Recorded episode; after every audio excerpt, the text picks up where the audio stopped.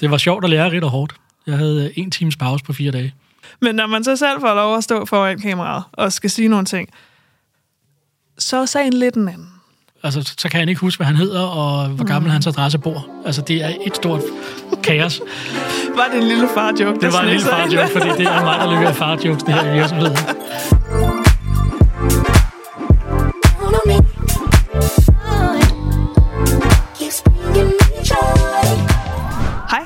og velkommen til endnu et afsnit af Drevet af Content, podcasten, hvor vi stiller os skarpt på alt omkring content.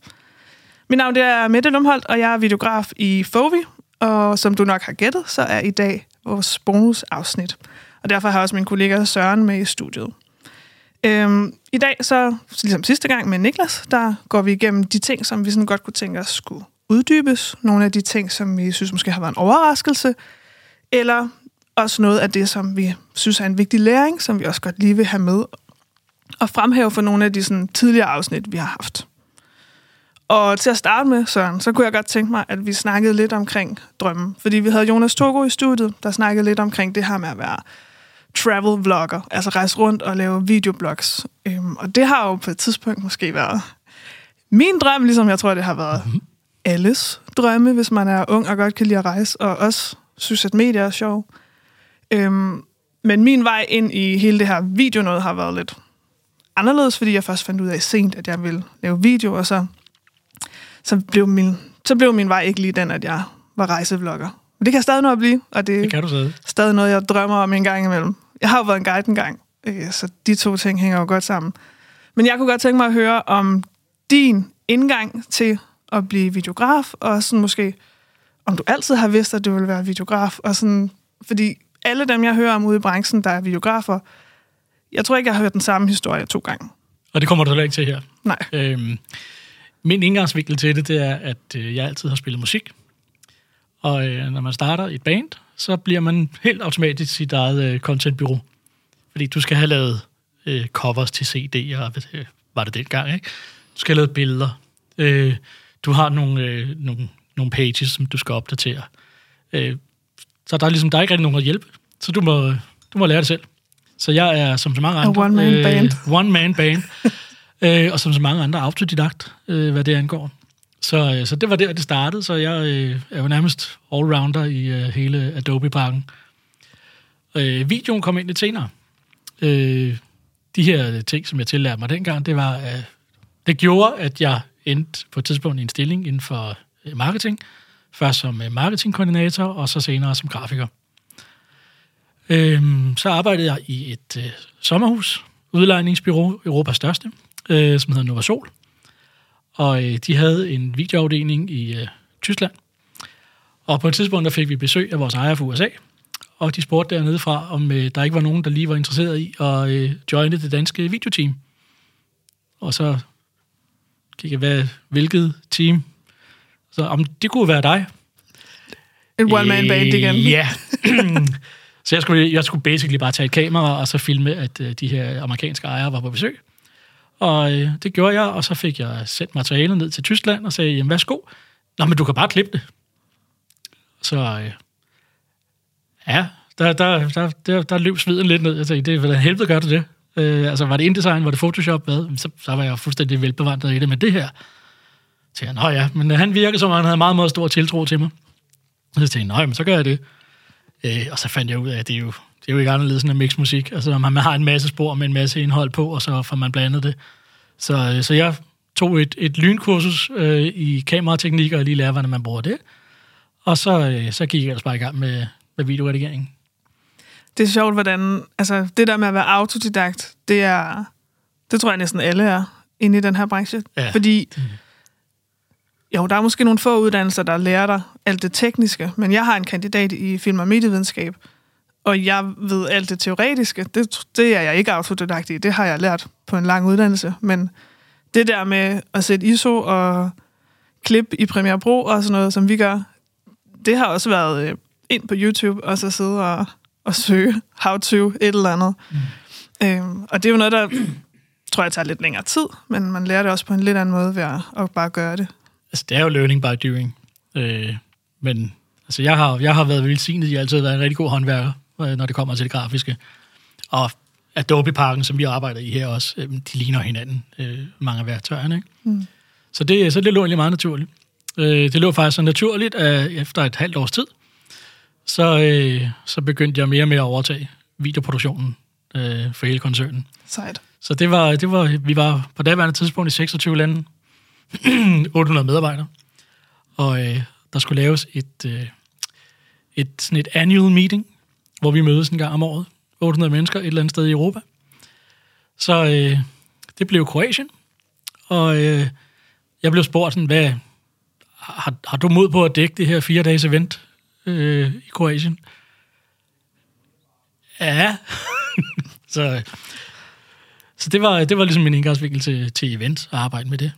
Så øh, jeg satte mig ned og lavede nok verdens største Excel-ark og fandt ud af, hvad sker der hvor, og hvad der er forskellige happenings, og fik øh, iscenesat nogle kollegaer rundt omkring i, øh, i Europa, som var interesseret i at hjælpe. Og så lavede jeg et team på syv personer, og så dækkede vi så et, et fire-dages event. Bare var, på med ja-hatten og så afsted. det, var, øh, det var sjovt at lære rigtig og hårdt. Jeg havde øh, en times pause på fire dage. Hold da op. Øh, det var så Kroatien, Kroatien så, du så og i Dubrovnik, så, øh, så den der pause, den blev brugt øh, rigtig, rigtig værdifuldt sammen med en kollega, hvor vi gik ned i King's Landing, øh, hvor de havde Game of Thrones settings og fik os en øl. Det lyder som en rigtig god pause. Ja, så, øh, og så derfra, jamen, så har jeg været øh, en masse forskellige steder. Øh, ens for alle, det er altid, jeg har siddet som, som en in-house ressource. Og øh, her hos Fovi, der er det øh, første gang, jeg får lov til at sidde i et bureau mm. og prøve at være ekstern. Og der vil jeg sige, der, der er en, en, en pæn stor forskel der. Øh, jeg synes, der er en stor værdi i at kunne lave noget in-house. Man kan have et, et, et hurtigt turnaround. Er der lige en idé, vi skal lave et eller andet?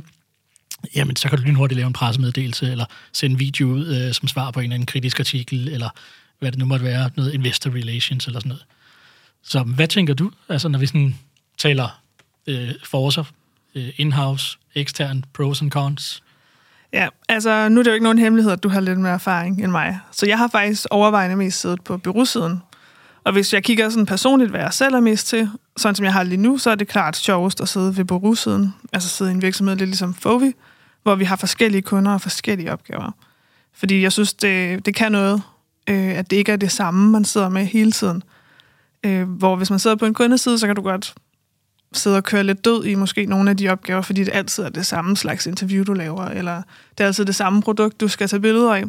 Meget enig. Ja. Det, det spænder øh, Og det har vi også haft uh, Bertrand for Orderstyring, der snakkede om det der med, at internt, så kan man godt have en fatigue. Altså man, man kører træt i det, hvis man har alt sin content produceret in-house. Så jeg tror også for virksomheders side, så kan det i mange tilfælde, måske ikke nødvendigvis hele tiden, men i enkelte situationer være en fordel at vælge at outsource og have et bureau, ligesom får vi, til at lave noget af deres content, for ligesom at få nogle friske øjne på, og få nogen, der har en anden slags passion for det, end man måske har i det lille team, man har in-house. Men det er jo virkelig forskelligt, fordi det afhænger også af, hvad for en type virksomhed man er, hvad for et temperament man har, om man gerne vil bruge rigtig mange penge og bruge ressourcer på at have en afdeling, der laver noget internt, øhm, eller om man ligesom ikke synes, at det er der, hvor ens kræfter bedst er brugt. Det, det tror jeg, du er helt ret i. Jeg tror også, det handler meget om os, hvordan man bruger sine ressourcer i en virksomhed. Øh, fordi det giver super fin mening at have en person siddende internt til at lave... Øh, altså, jeg sad på et tidspunkt i en øh, SAS-virksomhed, som var børsnoteret.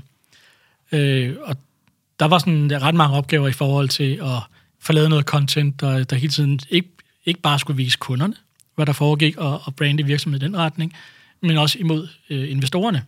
For de ligesom kunne se, jamen, hvad der er succes, altså sørge for at få fejret og markeret, hver gang der er et eller andet, øh, i forhold til dem, som ligesom betaler for gildet. Ikke? Mm. Øh, og, og det var ret tit, at vi skulle lave noget hurtigt øh, content der. Der giver det super mening, at man er in-house, man kender huset ud og ind, øh, og kan lave noget hurtigt. Men på de lidt større produktioner, der kan man netop opleve det der, du kalder det der lidt, lidt kreativ fatig. Ja, og også bare øh, manpower og skills. Altså, vi har også snakket om nogle gange, når vi er til event, tit så er vi to afsted, fordi at rent lavpraktisk, så er man nødt til at være to, fordi der sker to ting på samme tid. Eller man skal både tage videoer, man skal også tage billeder, og, og nogle gange så går det så hurtigt til events, at man er nødt til at være flere, eller nogle gange sker der, altså vi har også været til events, hvor vi skulle være tre vidt forskellige steder på samme tid. Og der er det, der er det jo ikke sikkert, at man lige har nok in-house. Og det er jo også mange, man skal ansætte sådan rent i kroner og øre. Øh, og alt det med udstyr og sådan noget, det skal du også sørge for at have in-house. Hvor hvis man går ud og tager et bureau, ligesom Fovi, så har man ligesom... Vi, har, vi er fire, så vi har fire mands manpower, og vi har udstyr, og det er også der ligesom står for forsikringer og lønninger og alt det der. Så hvis nu for eksempel, vi har også contentkunder, så hvis jeg for eksempel er syg en uge, eller har ferie i to uger, så er det dig eller Rolf, der tager over og laver det, så man betaler ligesom ikke for ferie og sådan nogle ting. Øh, så det, det handler rigtig meget om, hvad for nogle ressourcer man har, hvordan man gerne vil, vil bruge det.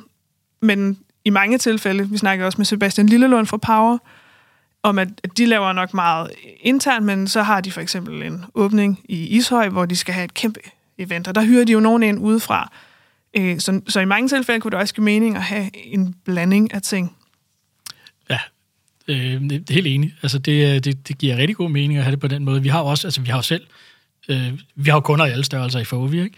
Øh, og selv nogle af de største, altså vi, Carlsberg, mm. øh, bruger stadigvæk sådan nogle som os øh, til, til specifikke opgaver.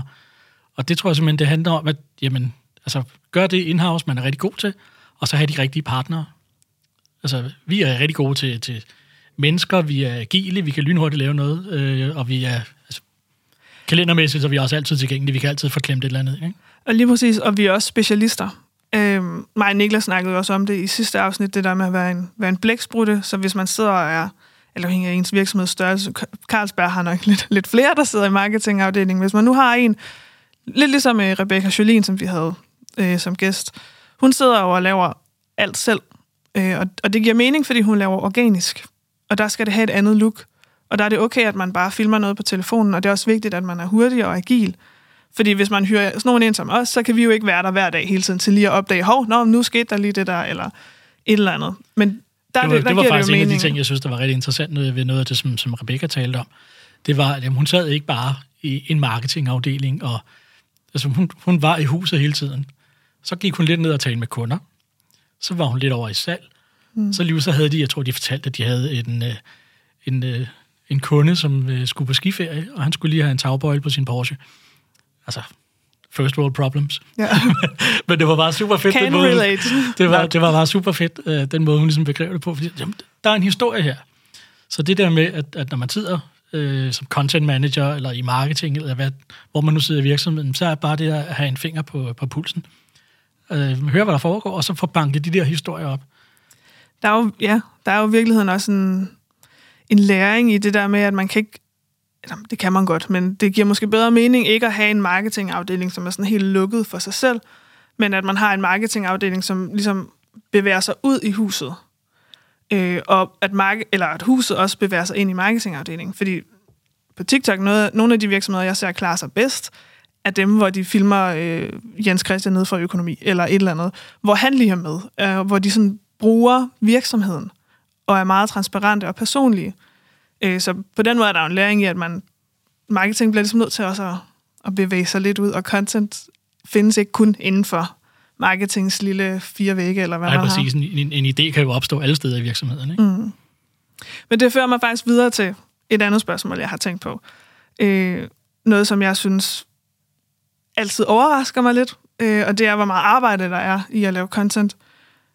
Og det ved jeg godt, burde ikke overraske mig, fordi det, det, det er mit job. Jeg laver det hver dag hele tiden.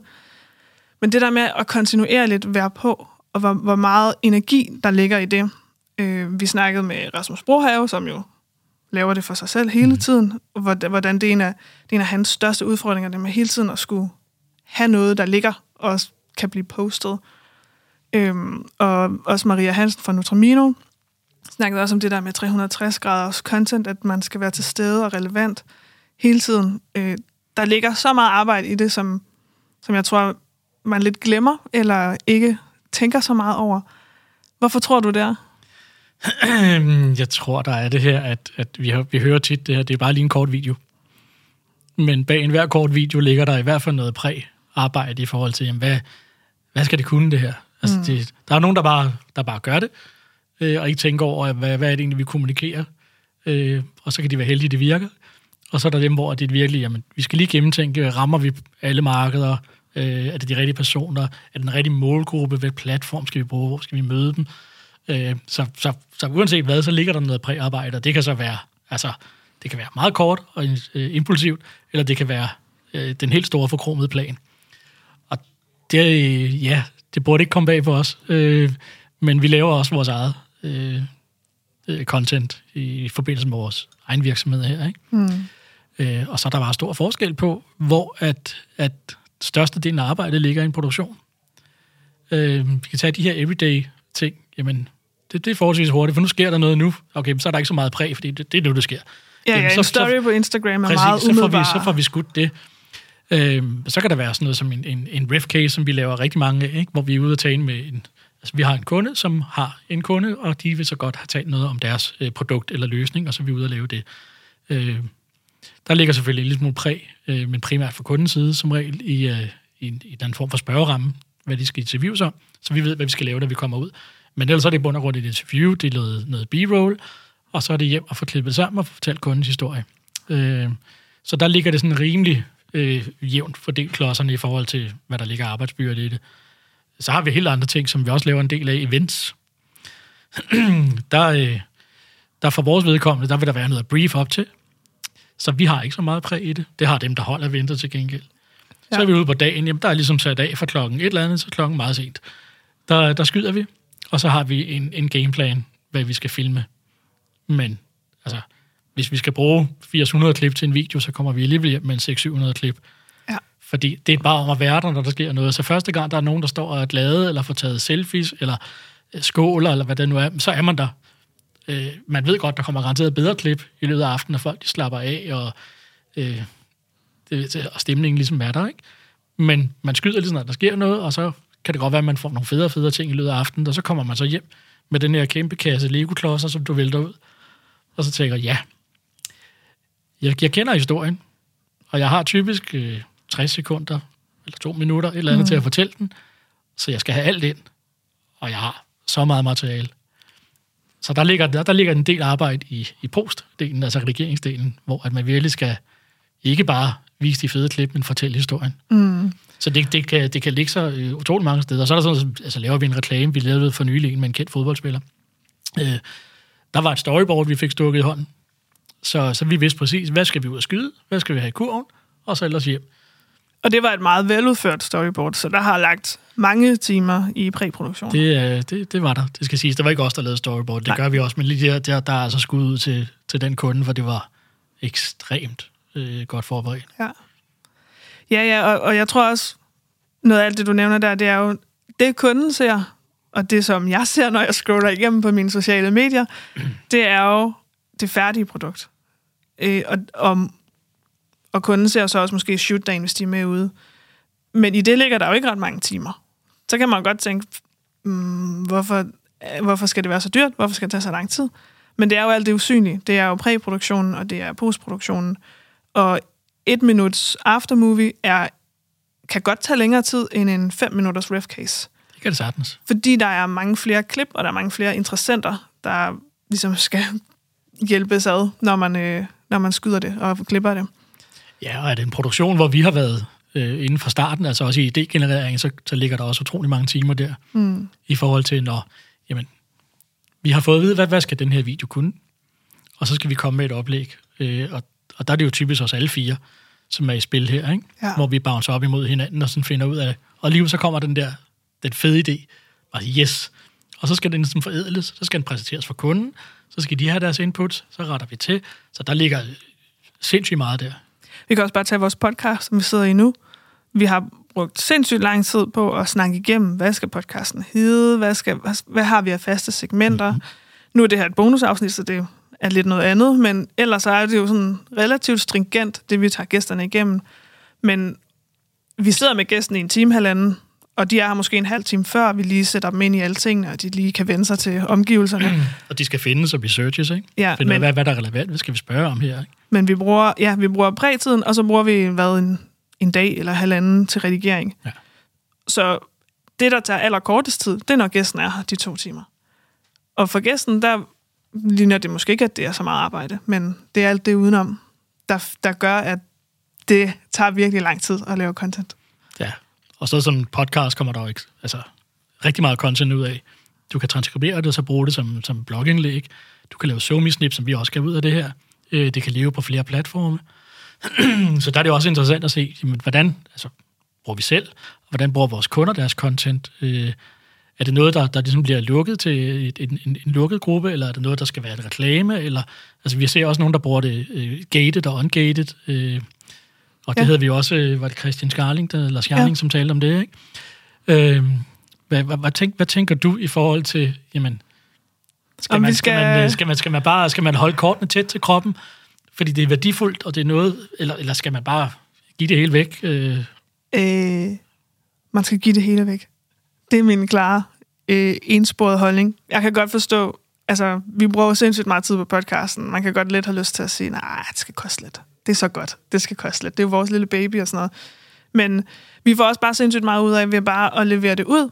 Øh, vi har jo rigtig mange, der skriver til os og synes, at det ligner, at det går rigtig godt med podcasten, og vores gæster kan bruge det frit, som de vil. Øh, og vi får også markedsført en lille smule. Altså, så vi får også noget ud af det ved bare at give det ud. Vi viser, hvad vi kan, øh, og så synes vi også bare, det er sjovt at lave, så det skal ikke, det skal ikke være sådan noget med, at vi, vi kunne lave det, hvis vi tjener penge på det. Det har vi snakket meget om, om vi skal have reklamer på og sponsor på og sådan noget. Øh, og fedt, hvis det kan generere penge på et tidspunkt, men som udgangspunkt er det jo noget, vi laver, fordi vi synes, det er sjovt, og fordi vi også godt vil lære fra os. Så overvejende er jeg klar til ungated, men jeg kan godt forstå, hvorfor at man også laver gated. Men som Sjerling han siger, hvis man laver gated, så skal man også bare være sikker på, at det er godt nok. Fordi selvom at det kun er en e-mail eller et telefonnummer, man giver op for at få lov at se eller læse det content, der er lavet, så føles det alligevel som en, en pris, der skal være værd at betale. Ja, det skal ikke bare være for at skaffe et lead. Fordi Nej. det lead er i virkelig ikke noget værd, hvis de så kommer ind, og så får de det her content og tænker, var det det? Ja. Så ja, der, der, der, der er jeg også øh, enig med dig i, at det, jamen, jamen, giv det væk. Ja. Jeg tror, det var Rud, der talte om, at, at jamen, bare jamen, læg det helt op. Giv, giv, hvad du har. Fordi altså, folk kan google sig til alt, men, men de kan ikke google sig til strukturen. Nej. Så, og det er jo også noget af det, der taler ind i, at, at, at nu er vi selvfølgelig også eksterne øh, partnere for vores kunder, men jamen, brug ressourcerne der, fordi der ligger altså rigtig meget akkumuleret viden, mm. øh, som man ikke selv skal til at tillære sig, ikke? Ja, ja, og, og jeg tror også, Niklas engang har sagt det på podcasten, at hvis vi lærer noget fra os, som, som kunden tænker, fint, så gør jeg det selv, så vil den kunde alligevel aldrig blive vores kunde. Altså, de vil aldrig sige, så vil vi godt have jer til at gøre det, hvis de selv tænker, at de kan gøre det. Men der kan være nogle andre, der tænker, uha, det lyder de, som om de er rigtig gode til. Det gider jeg ikke selv lave, eller kan jeg ikke selv lave. Jeg hyrer dem ind. Og det er jo en bonus ved at lave ungated content. Det er, at man kommer ud på en positiv måde. Man sidder ikke og siger, I skal købe os, fordi vi gør det så godt. Vi, vi giver noget, og så er vi glade, hvis vi får noget igen. Ja, kan vi så se, at der er nogen, der får bedre content ud af det, så kan man da ikke være fornærmet over. Nej, fordi altså, det er jo også, vi vil jo gerne se bedre content generelt. Det er altså, også en af grundene jo... til, at vi laver vores torsdagstip. Øh, lige præcis, lige præcis. Som du har bidraget med ret mange episoder til. øh. Mig og Niklas har i hvert fald været... Øh... Niklas kan jo godt lide at være på kamera, hvor vi andre tre måske overvejende er bedre bag kameraet. Øh, I hvert fald mere trygge bag kameraet. Så det er jo også... Altså, men torsdagstippet er en sjov ting, synes jeg, fordi når man står bag kameraet, og der er en foran kameraet, som er lidt nervøs, så kan man godt tænke, du skal, det er fire ord, du skal huske, kom nu. Altså, helt ærligt. Men når man så selv får lov at stå foran kameraet og skal sige nogle ting, så er sagen lidt en anden. Øhm, og du har jo noget mere erfaring end mig, så jeg tænker på, om vi sådan kunne tage os lidt nogle læringer om, hvordan man ligesom coacher. Fordi det er også en stor del af vores arbejde, og vi gør det rigtig meget, og vi synes, vi er gode til det i FOVI altså ligesom hjælper dem, der er foran kameraet, som måske ikke altså for, synes, det er det fedeste. For første trin til det, det er jo faktisk det, som, som vi gør. Altså, og som vi også opfordrer øh, dem, vi taler med, vores egne kunder. Kom du bare i gang. Ind foran kameraet med dig. Fordi altså, man kan faktisk, det bliver lettere og lettere at finde nogen i virksomhed, som gerne vil på kamera. Mm. Øh, altså, jeg tror, hele det der corona og Teams har gjort, at man er vant til at se sig selv på det der kamera. Så, og de der recordings og høre sig selv. Og, så det er bare hop nu ind foran det der kamera. Mm. Og det gør vi selv, og som du siger, altså, vi sidder i en podcast-situation her, hvor, som ikke er noget, vi normalt laver. Altså, vi plejer at sidde øh, der, hvor vores kollega Rolf sidder nu og klipper. øh, og redigere. Men det er en god læring selv at komme ind foran. Øh, for det gør også, når vi kommer ud til vores kunder, så kan vi bedre ligesom, instruere eller coache, det lyder så fint, men, men hjælpe dem. Øh, fordi som, som vi også plejer at sige, ikke? altså enhver kan sætte kamera op og trykke record. Men kommer du ud til en eller anden, der er bævrende nervøs, og siger, jeg har ikke sovet i, i to dage, fordi jeg vidste, jeg skulle på, og sådan noget. Og bare Og- papiret med alle, Ja. ja. alt skrevet ned til mindste ord. Og...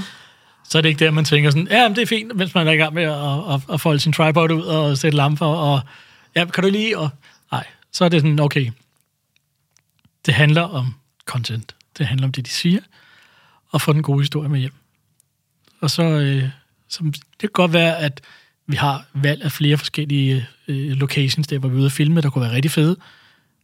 Men i tilfælde af, at det en, der er meget nervøs, så kunne det godt være øh, et uforstyrret mødelokale, der var løsningen. Ja, man slår det ikke lige op midt i det åbne. Nej. kontor, hvor alle kollegaerne kan høre efter, hvad der bliver sagt. Nej, fordi så handler det om videografen. Det skal se fedt ud, så handler det ikke om den person, der er på kamera. Mm. Øhm, så, der, så der har vi efterhånden også mange gode øh, læringer med, også for os selv, når vi er på. Øhm, altså, jeg plejer, jeg plejer gerne at sige til dem sådan, jamen, det- der manuskript, du har lavet, det er rigtig fint. Men det er dig, der er eksperten. Du ved, hvad du, hvad du skal tale om. Så lad os prøve bare at holde os til punktform.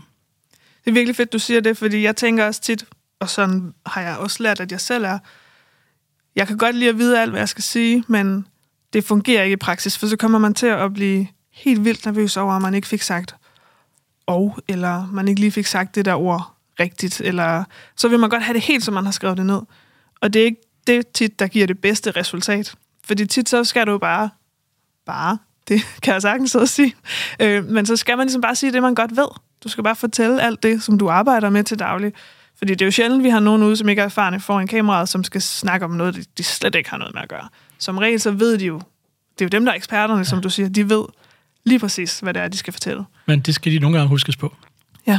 Og igen, folk er forskellige, så, altså, så, så det vi alle sammen gør, når vi er ude, men vi læser lige rummet, ikke? Og hvad er det for en person, vi arbejder med?